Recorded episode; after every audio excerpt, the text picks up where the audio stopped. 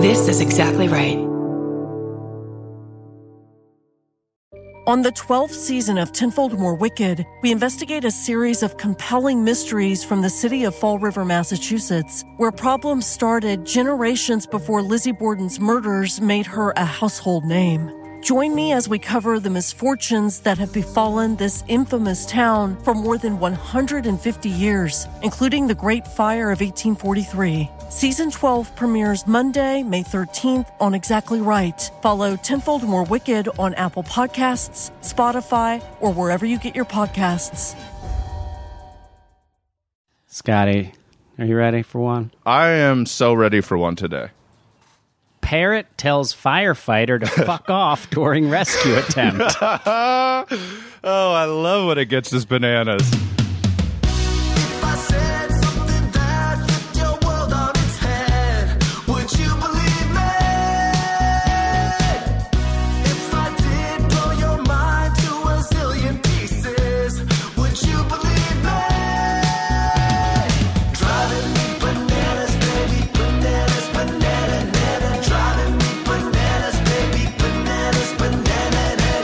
Hello, ladies and gentlemen. Welcome to the show called Bananas, all about strange and fascinating news. I am one of your hosts, Kurt Braunohler. I am the other one, Scotty Landis. And gosh, every week these stories just seem to get weirder and dumber and more absurd. And to discuss all of them with us today is the overwhelmingly hilarious and fantastic comedian. You can hear her on her own podcast called Couples Therapy, which is excellent. Please welcome Naomi Ekperigin. Yes. Hey. Yes. Woo. Yeah. So glad to have you. How are you, Naomi? Doing all right. I need to hear some crazy shit right now. You know what I mean? Like, kidding. Yep. I need to remember that some people are just dumb. Yeah. To take the edge off. You came to the right place. That the absurdity of the world is oftentimes also funny. Yes. And not horrible. Yes. All right, I will tell you about this bird. So it's a bird. This bird, first of all, this was sent in by a listener, P. Martinez. Thank you, P. This bird, okay, this is from Mashable. This was written by Morgan Sung, and it starts off with, "This bird was not in the mood to be saved." Jessie, a bright yellow and turquoise macaw parrot, escaped from her home in Edmonton, UK. For some reason, I have a lot of UK stories this week. I don't know why. That's okay. And stranded herself on her neighbor's roof for 3 days, and concerned that she was injured. They called the Royal Society for the Prevention of Cruelty to Animals, the RSPCA, and they couldn't get her down. So then they sent the fire department, and Jessie's owner told the firefighter, and here's the best part about it, to say, "I love you," to try to bond with the bird and lure her back to safety. But when the firefighter went up there and said, "I love you," she said, "Fuck you." Anyway. Oh, God, I love it. And there's a photograph of this firefighter, very buff man, telling this bird, "I love you," and it is amazing.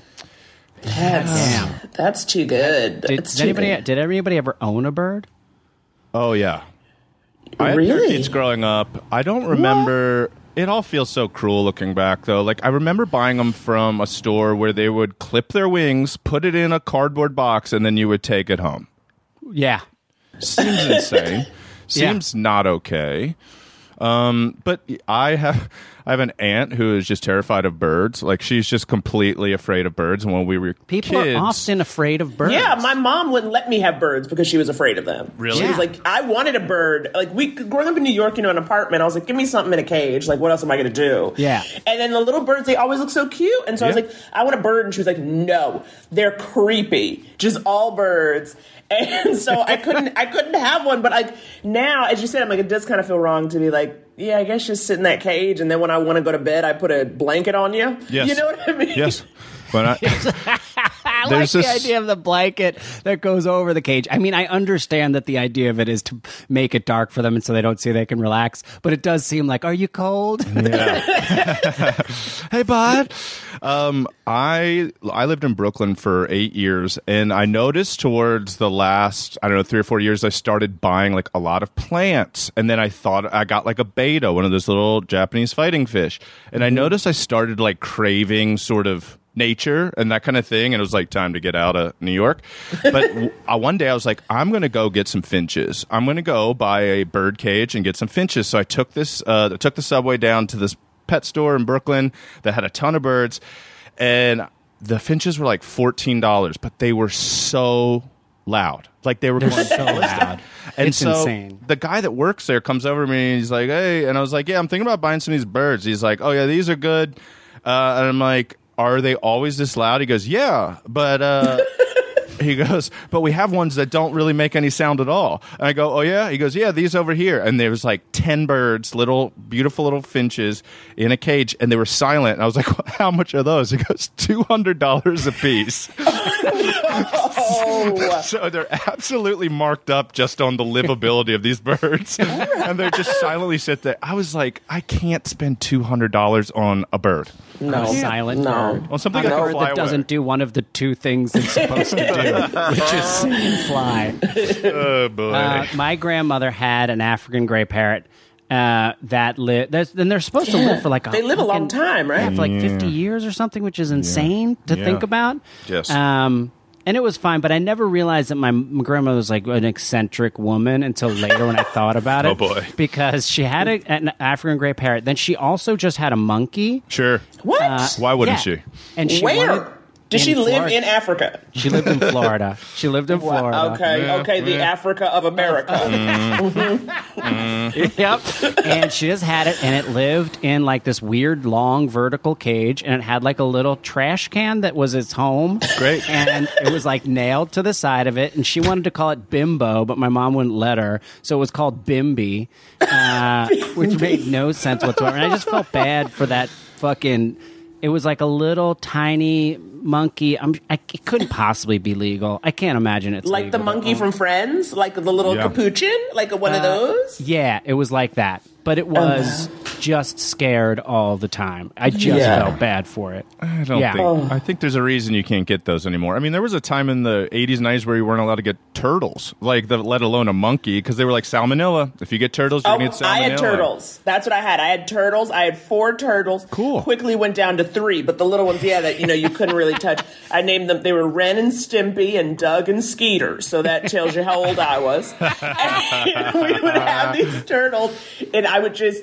The thing about them, obviously, because you can't really do too much, right? I can kind of, when I would clean out their tank, you put them in the bathtub, and then I could kind of like touch them and, like watch them do stuff. But the part that was like fun, you would get them feeder fish. So, like tiny, tiny goldfish. Yes. And that's what they would eat. And so my favorite thing was like the 2 days, like you would get them these feeder fish, you just dump them in. And then it was just like having your own National Geographic. You know what I mean? Like, just like watching them just like attack and eat. And then like one of the turtles, I remember he was, I don't know if he was a sociopath or bad at his job, but basically he would never fully like kill a fish. Like he would kind of like bite it, and then it'd be like half a fish wiggling in the tank. And it was like, finish the job. Yeah, do your job. Do your job, Stimpy. Yes, actually. The first to go. The first to go was the one who would just like half eat a fish. And it was you know when a turtle is dead? Great question. Move. It don't move no more. But sometimes turtles pull in all of their like appendages and not move? Yes, but his appendages were out. I distinctly remember because basically like because you have little rocks and stuff because they like to kind of be under the light or whatever. So it was this one time where he was just at the bottom and just literally just like out, arms out, head out. And I was like, well, I guess this is over. And then which one was it? Oh God, it was Skeeter. Yeah, classic Skeeter. That guy. He had crosshairs on him from the day he was born. Fucking Skeeter. That's so funny. Yeah, that was a good time. Give me another one, Scotty. I'm going to just do, we're doing a variety today. I'm pulling stories that are, we got everything. Here's the headline. This is from NBC News, written by K Holland Rosenblatt. We love that K Holland Rosenblatt. God, she's the best. Headline, California woman dreamed about eating her engagement ring. Woke up and found out she really did. Okay. This is very fascinating. Yep. Because this happens often. The story references that this happens a lot, but people swallow their engagement rings in their sleep way more than you think. Wait, what? I know. It's crazy. So I'll tell you how Jenna Evans did it. So Jenna Evans was on the high-speed train that was racing down the tracks, her fiance by her side, when some, quote, bad guys appeared. There was only one way to protect her 2.4-carat diamond engagement ring. Swallow it. So that's what Evans did. Quote, I popped that sucker off, put it in my mouth, and swallowed it with a glass of water, Evans said on her Facebook post. Then she woke up. Great. See, Rosenblatt knows how to reel you in. Story. She just cold open. Yeah, I was going to say, that's a cold open. That's a real, bring it in. Smash the titles, baby. Smash the titles. So Evans woke up from this nightmare where she's being chased, and she swallows her ring so that, robbers don't get it. And then she was relieved Wednesday morning when she wakes up. The whole episode had just been a vivid, bizarre dream. She says her dream was very James Bond, which, I don't know, it makes her seem 490 years old. She's not. She's young and lovely. That is until she realized her engagement ring was no longer on her finger. Evans, Jenna, who has a history of sleepwalking. Oh, Jenna. Jenna. There it is. Soon realized that while the quote-unquote bad guys on the high-speed train had all been in her snoozing subconscious, the consumption of her engagement ring was real. So she wakes up, it's not there, and her husband or her fiance is just cracking up at her because she thinks at this point maybe she did swallow it. So she Googled how often adults swallow rings, and it turns out that children do it almost constantly, but that it does also swallow everything. Yeah, constantly. They're just kids are vacuums. And so she goes to urgent care clinic where doctors. She goes to urgent care. What? I know. Why don't you just have a Miralax? What are you doing? You don't need urgent care. You're going to have to rescue that ring from a couple more bad guys out of the toilet. Girl, you'll be shitting diamonds by the time I'm done with you. And she did. So the gastroenterologist puts a camera down her throat, finds it in her intestine. It already passed through her stomach. Oh my God. And she, quote, waited for a long time for that damn engagement ring, and I will marry Bobby Howell, damn it. I mean, Jenna. Wow. Jenna's a complicated lady. I'm glad this worked out. So, yes, the doctors said you're just going to have to let this thing pass as naturally as you can pass a 2.4 carat diamond ring. I have lost multiple engagement rings. I mean, multiple wedding rings. Have you? Yes. I'm on my third one, and now this is just a stainless steel ring that costs $40 because I wear. And as soon as I bought a $40 wedding ring, I haven't lost it. I've had this one for 3 years. But I lost two in 1 year. Wow. One, I have no idea where one went. But another one, I got onto a plane. I had it on. I fell asleep on the plane. I got off the plane, and in the airport, right after I got off the plane, I realized my wedding ring was gone. Someone took it off your finger when you were sleeping? No, I think because I stuff my hands underneath my in my armpits when I sleep on planes. Gotta keep them warm. Gotta keep your fingers warm. Keep them in. Keep them warm. Keep them in. Yeah, keep them in. And I'm also a big person, so I have to kind of wrap my arms around myself so I don't touch other people. And I think I pulled my hand out sleeping, and it came off and just fell. Ugh. Yeah. That's too much. Your body was like, I'm not married in Missouri. I'll see you tonight, whatever comedy club is in Kansas City. But my nightmare is funny because I've been engaged a long time, and I have this ring, and outside of an engagement ring, I don't wear jewelry. So for me, I'm always nervous about it's just being the only expensive thing I have. Yeah. And it's what everyone can see. And I tend to be, when I was in New York, I would always on the train, I would always put it turn in, it you know, in. Exactly. Yeah. I would turn it in just out of, growing up in New York and trusting no one ever. Yeah. But then there'd be times where I'm oh, where is it? Or, you know, if I take it off, but I don't even take it off now. And I hear this is weird. Mm-hmm. I don't take it off like to shower or like to do stuff. Like I just literally just keep it on. Sure. But except then for sleeping. Wait, really? I take mine off when I sleep. Good thing. You might eat it like Jenna did. I mean, yeah. You can put it somewhere. I don't know why. I find it more comfortable. Did you wear jewelry like when you were like in high school or middle school? Like were you wearing bracelets and necklaces and all that stuff? No.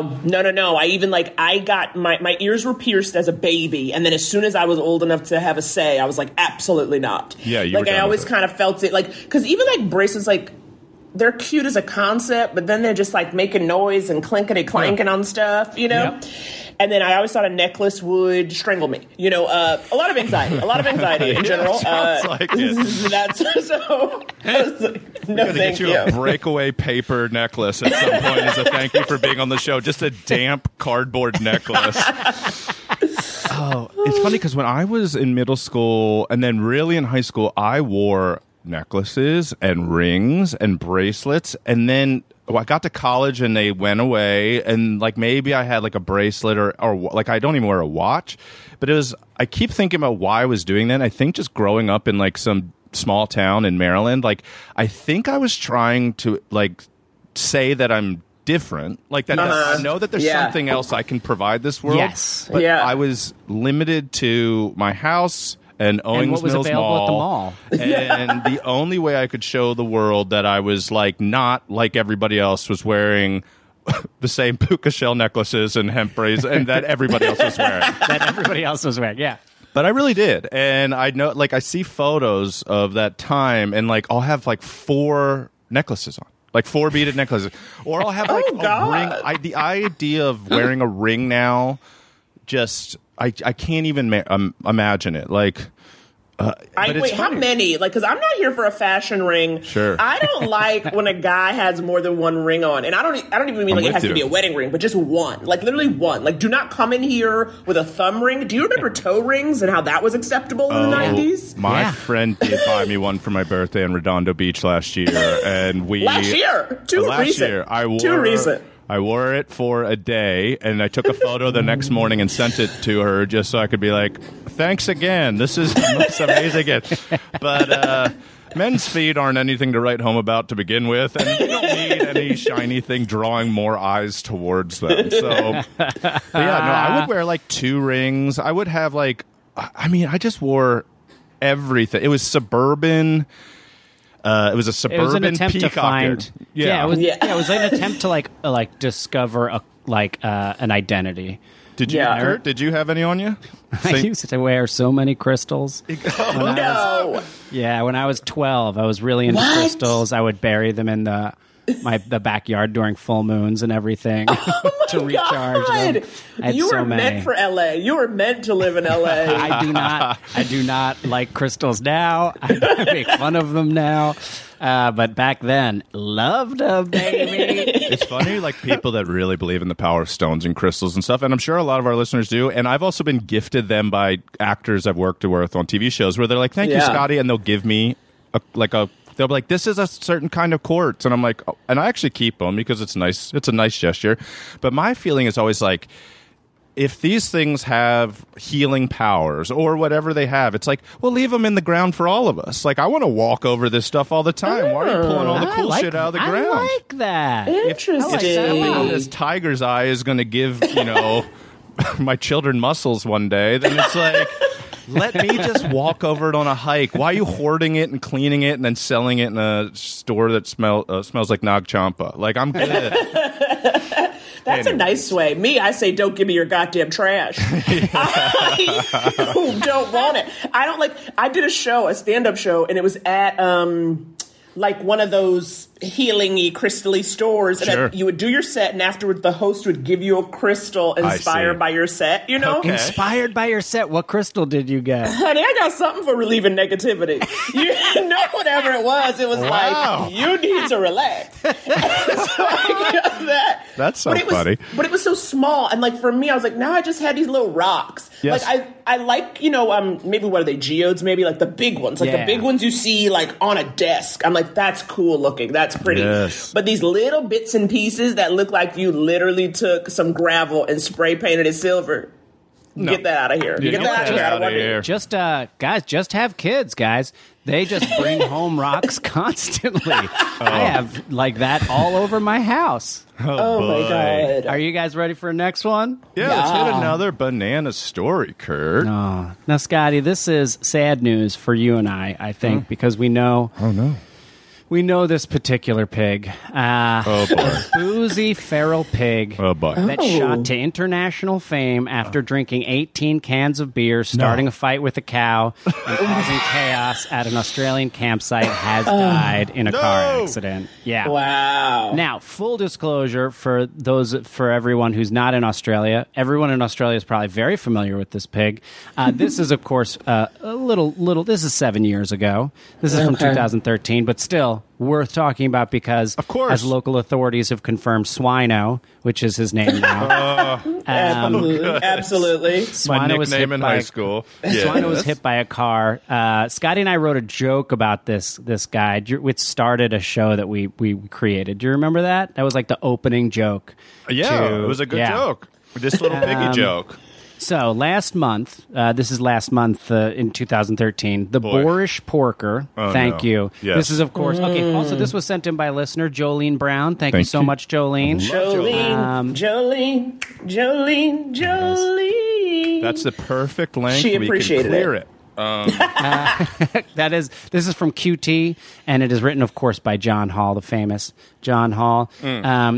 After the pig drank alcohol. Yes. So he busted into... Last month, the boorish porker went on a drunken rampage at the De Grey River campsite in Port Hedland after stealing and drinking 3 six-packs of beer that had been left unguarded. What? After the... This pig is definitely Australian. Yes. And after the pig drank the alcohol, events took a somewhat predictable turn with Swino starting a fight with a cow, demolishing nearby tents and rubbish bins in his hunt for a midnight snack, recklessly swimming into the middle of a river before eventually collapsing asleep underneath a log. Yes. Uh-huh. Yes. Uh-huh. And so he became famous for doing that. And then he just got hit by a car 7 years ago. Was he sober when he got hit by a car? You know what? There is a joke in here. Probably not. There is a joke. Probably not. Here he is. Here it is.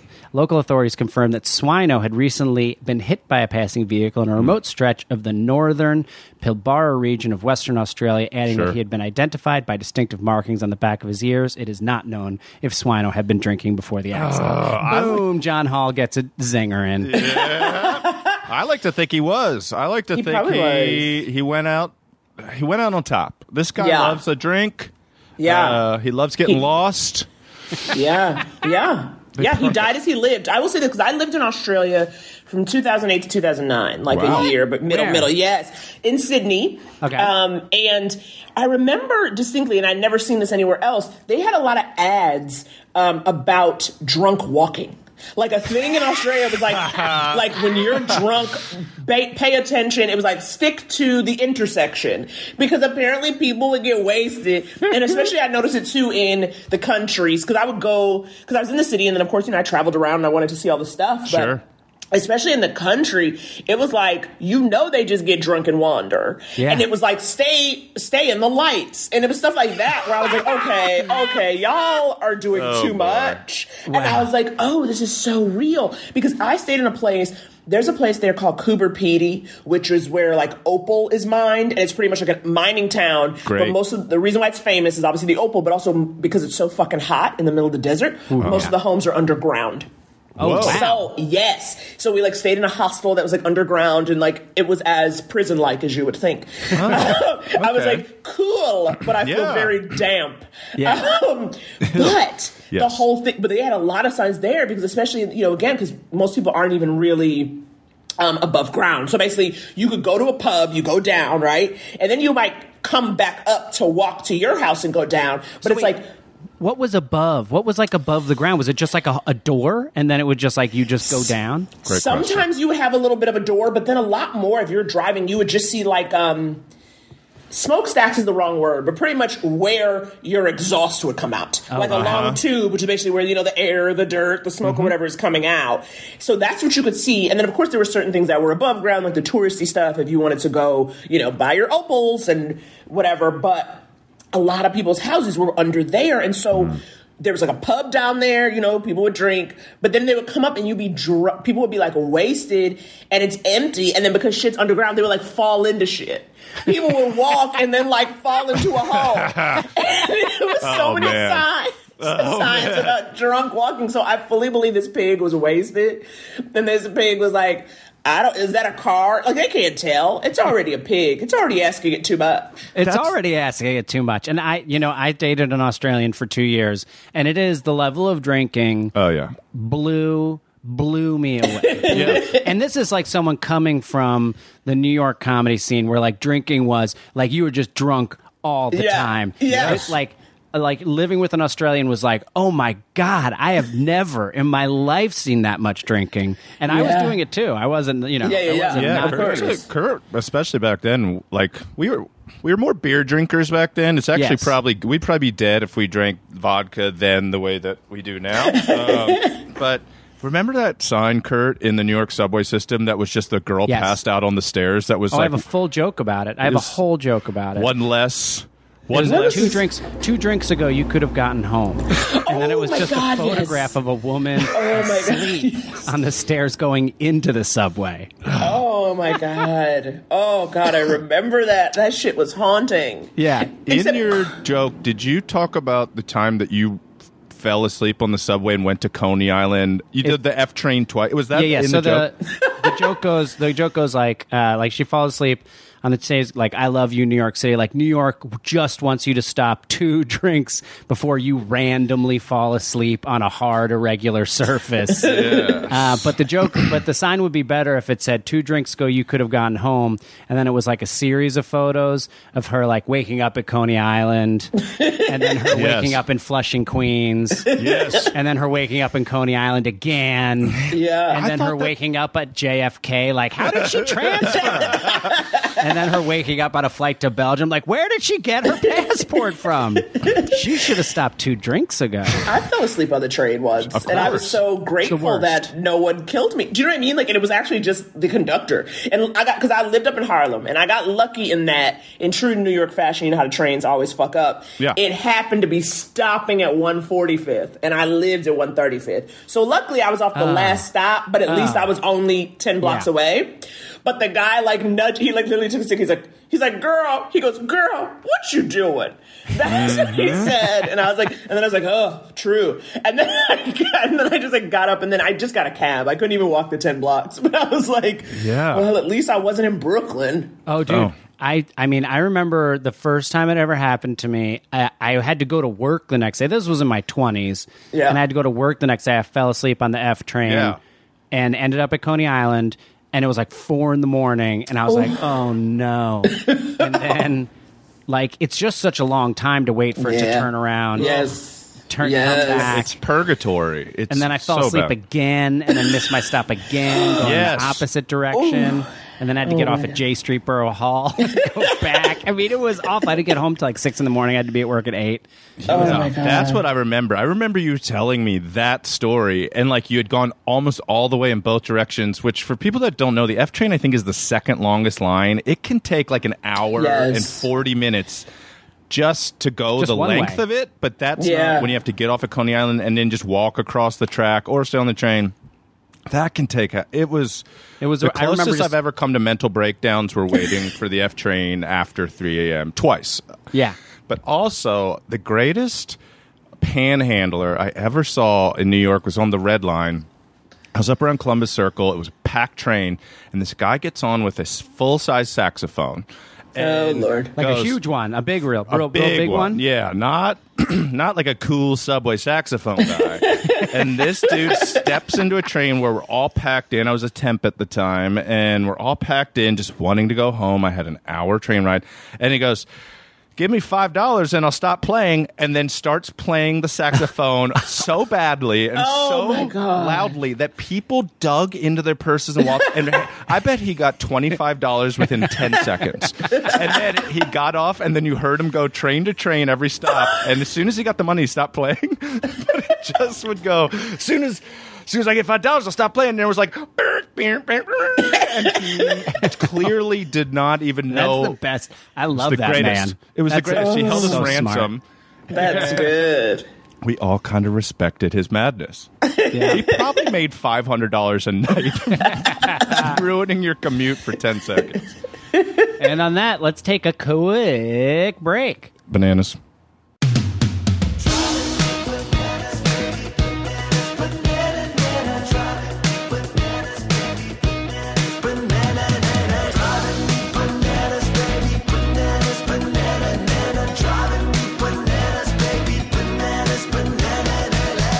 And we're back. Scotty, you got one for me? I do, and I bet you have this one too, because this one, a lot of people sent this to our Instagram. Thank you, everybody. We have been we get like 20 a day from our listeners, and I cannot tell you how awesome it is.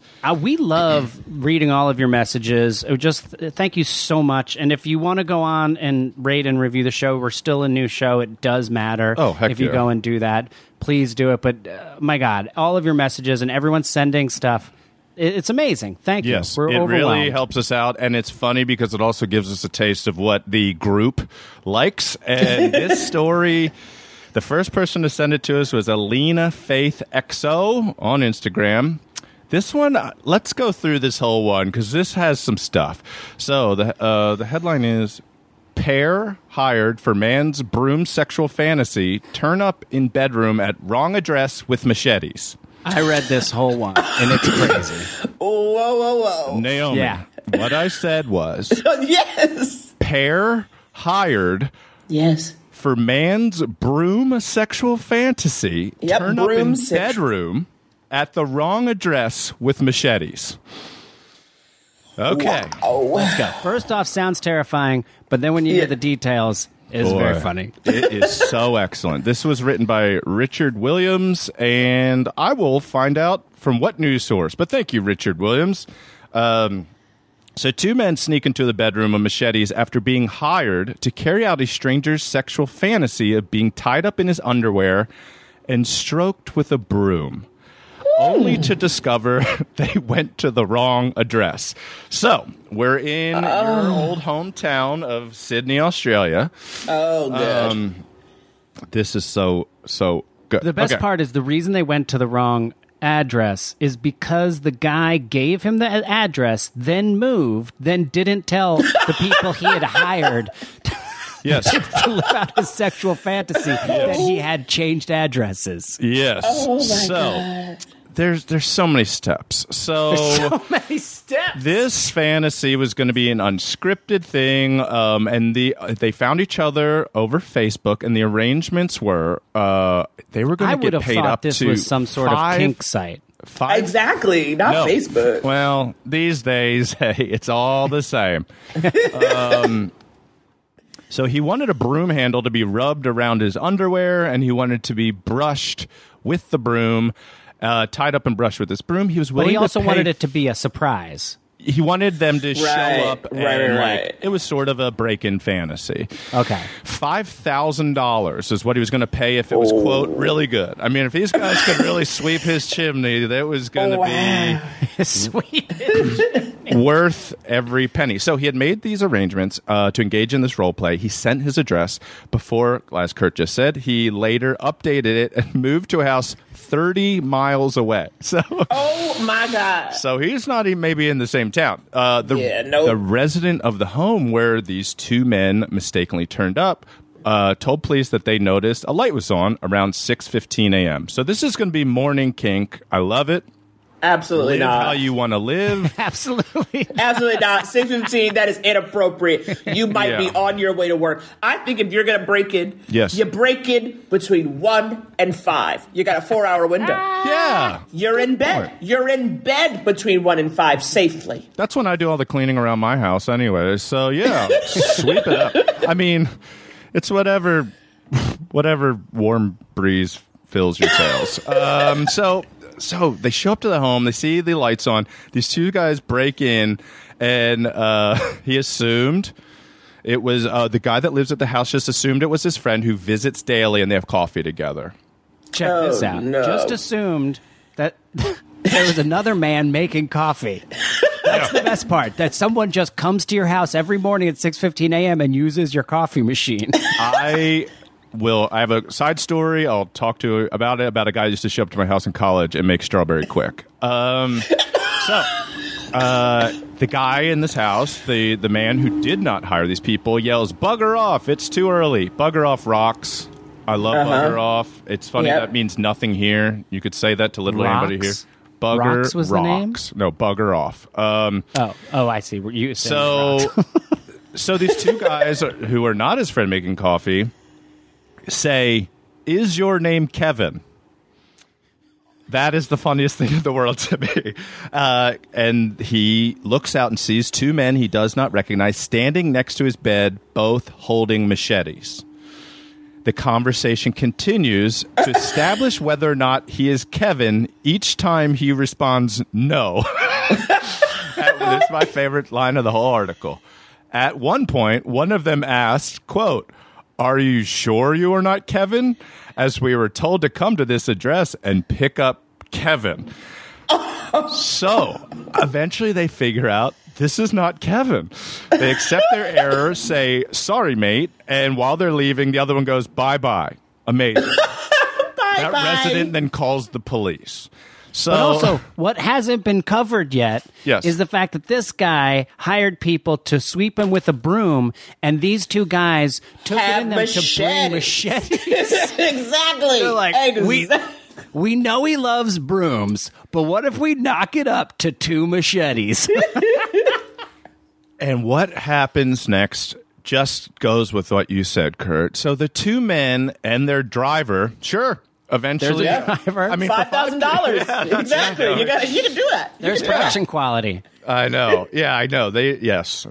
Driving a hearse. They eventually go to the right house where the two men step out of the car, and the correct customer spots one with a quote great big knife in his trousers. The customer says, "Do not bring the weapon inside," so they leave them in the car. So these machetes. We're just totally them improvising. I mean, it's so insane. It's like, you know, this guy's he wants us to rub a broomstick around his special purposes and then sweep him. It's like, you know, it'd be really funny. Let's threaten this guy with fucking machetes. Really get him revved up. So they go inside. All three men enter the correct property.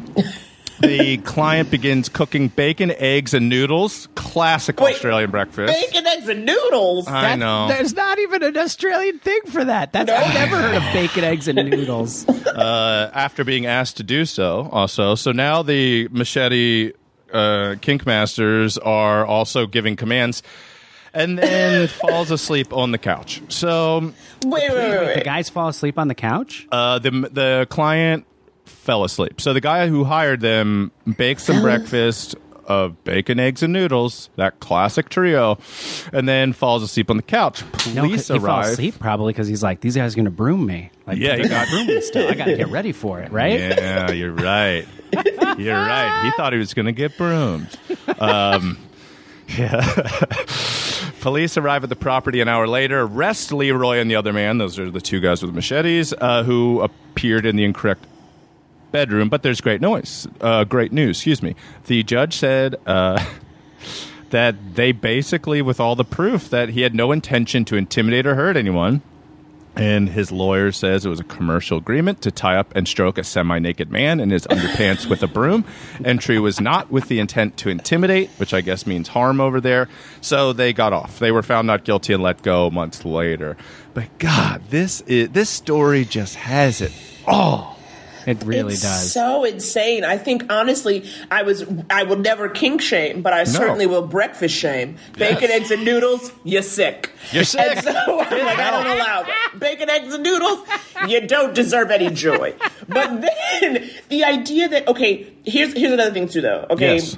the improvisation we've all called out insanity. Now, when you get to the right place with machetes and the guy, I'm imagining, this is what I imagine. I imagine hearing someone pull up, you know, and then just like looking out the window and then seeing machetes. It goes, you can leave those there. And then those people then go, okay, which automatically takes the fear and intimidation out of the whole scenario. This is no longer like if what you wanted was to be like, ooh, I'm in danger. I see why they thought machetes might add a little layer. Yeah, me too. But if you take that out and they listen to you, well, now you know you're in charge. Yeah. You see what I'm saying? And now you no longer have your sexual fantasy. Yes. I mean, maybe he was being submissive when he made him bacon, egg, and noodles. But it's a shame. It doesn't say if they earned their $5,000 too. We don't know how good of a job they did asleep in this dude. They needed it for legal fees. They needed it for legal fees. That's right. We got to go fund these guys. But I mean, I love it. I think they should teach improv. You know, they really just know how to build out a scene with some unexpected twists. They commit. Yeah. They're committing to it. You're right. They committed. Also, because I would have stopped once I got to the wrong house. I would have been like, okay, we tried. We tried. Let's get it. Let's book another date for this. Facebook strikes again. Yeah, I know. Yeah, let's try again. That's right. I mean, they must really need that money. And then also, you got to put yourself in that position where you go, hey, there's been times in our lives where we all need $5,000. Would you go over and tie somebody up and sweep them? I'd make sure there was a digital paper trail, that's for sure, to make sure I got out of trouble. And it sounds like these guys did, so nobody loses, except the guy who needs to start locking his door and not just letting randos come in and make coffee. Right. Bugger off. Bugger off. Rocks. And then the guy who moves. Because, I mean, how much time do you think had to have passed between making this plan and finding a new place to live and moving? Right. That's the craziest part. That you wouldn't, like, this seems to be a pretty big, it's $5,000 and, like, a major accomplishment of a sexual fantasy. You would think that the moving would have come up in the conversation. Yeah. That I'm not going to be at the right location. I love it so much. All right, you want ready for one more here? I cannot wait for you to drive me wild right now. This is, I want to thank Pirates and Puppies for sending this into our Instagram. Great name. This is from Como News. I bet you it's K-O-M-O News, not Como News. You got it. This is by the K-O-M-O staff. Sure. And this is, of course, from 2016. My apologies, but hey. It's who cares? Still worth it. Yeah. Seattle Aquarium cancels octopus sex act due to cannibalism concerns. Okay. All right, guys. Yes. The best. Yes. So it's got a lot of layers as well. So it starts off with each Valentine's Day, the aquarium invites people to watch the sea creatures mate. And this is the Seattle Aquarium. But totally Seattle normal. Aquarium officials tell Como News that this year, the chance to watch some 8-armed nookie has been called off. So first off, before we get to the cannibalism concerns. Yes. What? Bring the whole family. Happening? Exactly. Like, why is that a thing that anybody would want to see? Kurt, you have children. Would you take them to the aquarium to watch 8-armed nookie? And more importantly, would you film it and send it to me in high definition? Yeah, what is that? I mean, like, listen, we all know octopi. Mm-hmm. I'm sticking with octopi, by the way. I was raised that it's octopi, and now that octopuses is just fine, I'm shocked. I'm shocked, and I'll always say octopi. But look, we all know that they're geniuses. Absolutely. We've heard about the jar and stuff. They get into jars. They've escaped about the aquariums through, like, toilets and shit. Yeah, they're amazing. Maybe they fuck fantastic. You got to ask yourself. Do you know what I mean? Yeah. And maybe have some really creative ways to fuck. So maybe it's amazing. Yeah. But it still seems weird to watch it. But I guess that's what zoos are all about.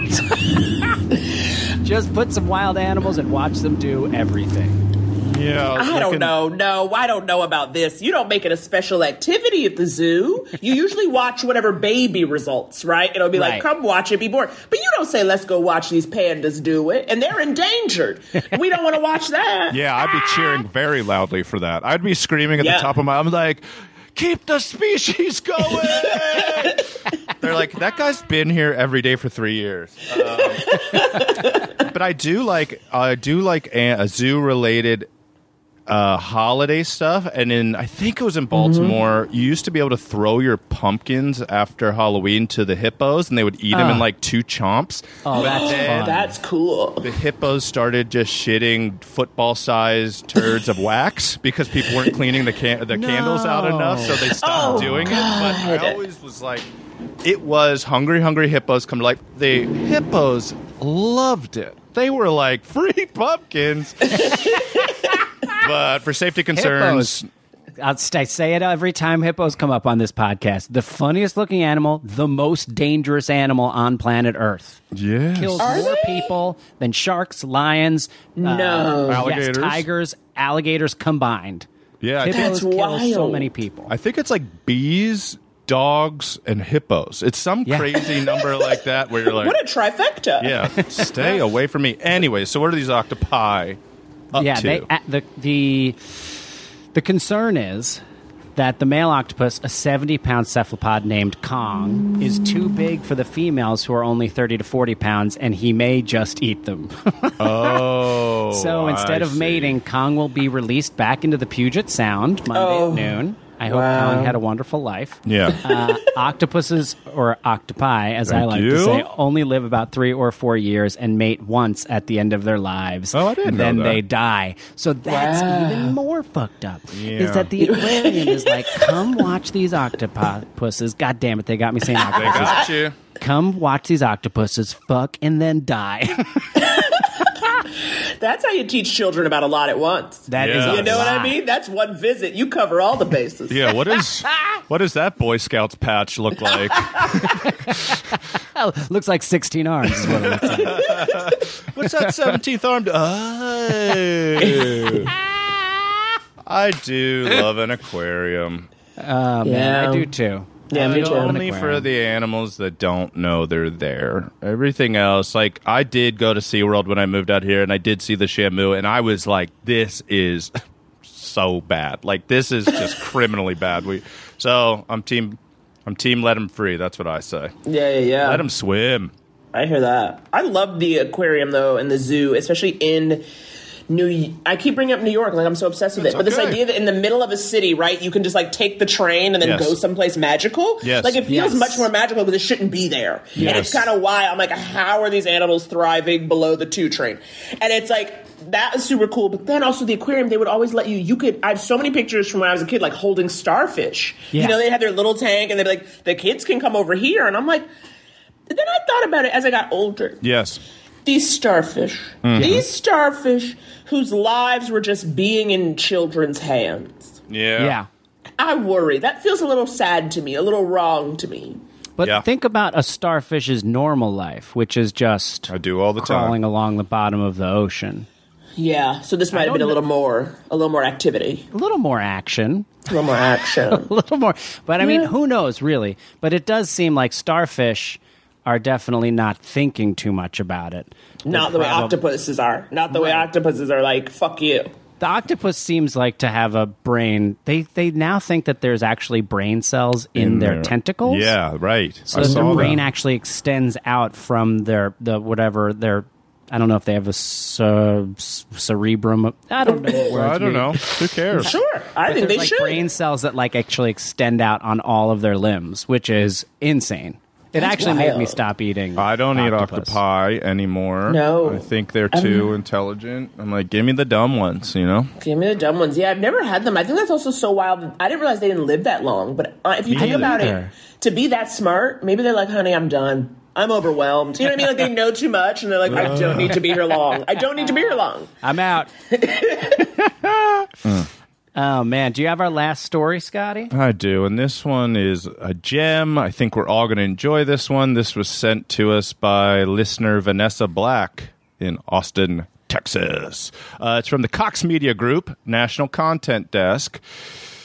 Inebriated, passed-out man rescued after floating 7 miles down the river on a raft. What? Wow. 7 miles? I mean, 7 miles. That's right. 7 miles is very far. And on a river, that takes a long time. That takes a long time. Right. So in Crawford County, Indiana, I got a bike stolen there once. An inebriated man passed out on a raft and floated 7 miles down an Indiana river before he was rescued by authorities, which isn't actually true. I found the story a few different places. As he approached a dam, the man, who has not been identified, his family and the neighbors probably know, was passed out with a bottle of rum on his lap. Awesome. The Department of Natural Resource officers first found the man floating by. There is a photo. We'll put it up. Of him passed out on a raft, not like a boat raft, like a pool raft that you would recline on, just like a floating pool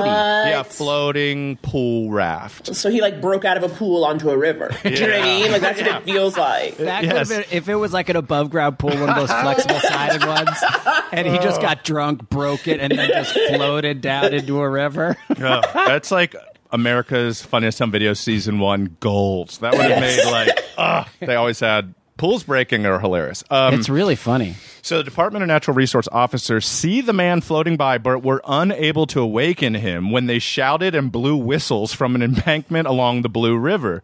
Officers later used a boat and set up a tagline in order to stop the man from going over the Milltown Dam. However, the man had washed up ashore a few miles before the dam. This is so funny. Oh, my God. This is almost like, it's almost like Danny Deck Chair or whatever that thing is where the guy floated through the air with all the hot air balloons or the weather balloons. But like this guy, the authorities found the man. He had a medical evaluation. He was arrested, but they don't know if he was charged or not. But he was just, I think he got charged for something, just like public drunkenness or something. But I love that it worked itself out without anyone actually getting involved. Yes. He's like the luckiest piece of shit on planet Earth. I don't think he should have been arrested. I'm like, what? I was like, he doesn't hurt. I mean, literally the definition of hurting no one. Yes. You know what I mean? Like, he couldn't move. He was doing nothing. I'm like, okay, he woke up. Let him go. He took a nap in a weird place. Right. And if you are a Department of Natural Resources officer in Crawford County, Indiana, and you get the call that you get to rescue a passed out man, they get in the boat. They get ropes out. Like, that is the highlight of your career. That is just like, we get to lasso somebody and pull them from the Milltown Dam. Also, I think it's really important that it's rum. If you, to our listeners out there who are like 18, 19, 20 and about to enter bar culture in the United States, if you are next to an adult who especially an adult man who orders a rum drink, move away from that person. He is a sailor or a pirate. Or like 3-time divorce guy that just can't leave Margaritaville in his mind. Rum drunk is the weirdest drunk. That's why it's so popular for tourists in the Caribbean. Rum drunk makes you silly. It gives you energy because it's so sugary. And then your hangover is so brutal. It's like it is a real brutal hangover. It's like you bash your head into the coral. Rum drunk is also like when you have a fake ID and you don't know what to order and you're a kid, you just get like a rum and coke. Rum and coke, yes. Yeah, that's a go-to. You're like, that's an alcohol, isn't it? Yes. And every bartender, any of us who've ever bartended, like when a close to underage person orders like a rum and diet or a rum and coke or a Captain and Coke specifically, you're just like, all right, I know you're 19. I'll let you slide. But I tried a Captain and Coke last year for the first time in probably 15 years, and I'm like, this is ridiculous. Who can do this? My wife ordered, when she was underage, a Staten Island iced tea. There you go. Staten Island? Oh, bless. Boy. That's like the best underage misorder I've ever heard. We got to figure out what that is, though. We got to invent that. I only want to exclusively drink Staten Islands from now on. It's mostly creme de menthe, I'm assuming. With no mixer. It's like no mixer whatsoever. It's marinara sauce, whatever Wu-Tang liked, and then creme de menthe. rum drunk on a raft for 7 miles. What is that, like 6 hours? Yeah, at least, right? It depends. At least. I mean, it depends on how big the river is, but goddamn. And as opposed to Jenna Evans, who swallowed her ring, like, how good were this guy's dreams? Like, how well do you sleep and dream floating on a river rum drunk? Oh, I envy him. He must have been sunburned. I'm assuming he's Caucasian. And he is sunburned. Yes. And he wakes up just like covered, like a scaly patch of a man. You know what? With his luck, I bet you he fell asleep. He passed out around dusk and then beached himself right at sunrise, woke up feeling perfectly refreshed, and just walked home. Yes. Think of the birds. Think of the deer and the bear. Think of the animals that looked out into the river and saw him floating by. It was a big day in Crawford County. We always have a good river one. Rivers are funny. Rivers used to be transportation, now they're recreation, and it's usually drunk people getting hurt. Yep. Yeah, that's the Huck Finn I want to read. You know, fucking those two just drug. It's so good to me. Well, we done it, guys. We went and did it again. We're at the end of another episode's Bananas. Naomi, thank you so much for being a guest. Thank you for having me. That was good for the soul. That was a good time. It's a fun one, right? Yeah. It's some dumb stuff, you know? We love Again, everybody should listen to Couples Therapy, a fantastic podcast. Anything else you want to plug before we end this thing? Before we wrap it up? No. Everyone, we're doing our best. That's right. We're doing our best. That's my plug. Guys, wash your hands. Wash your hands. Wash your face. Brush your teeth. Thank you to our producer, Katie Levine. Thank you, George and Karen, and Exactly Right. Thank you to every single listener. You guys are like, it's very overwhelming. It's a pure joy to see all your messages, so thank you so much. And for all of you who have been asking to hear or find our theme song, we're going to be releasing that doggy soon, so just hold on tight. It's coming out. Kahan Amadi wrote it, and I think that's it for Bananas. What do you say, Kurt? Bananas! Bananas.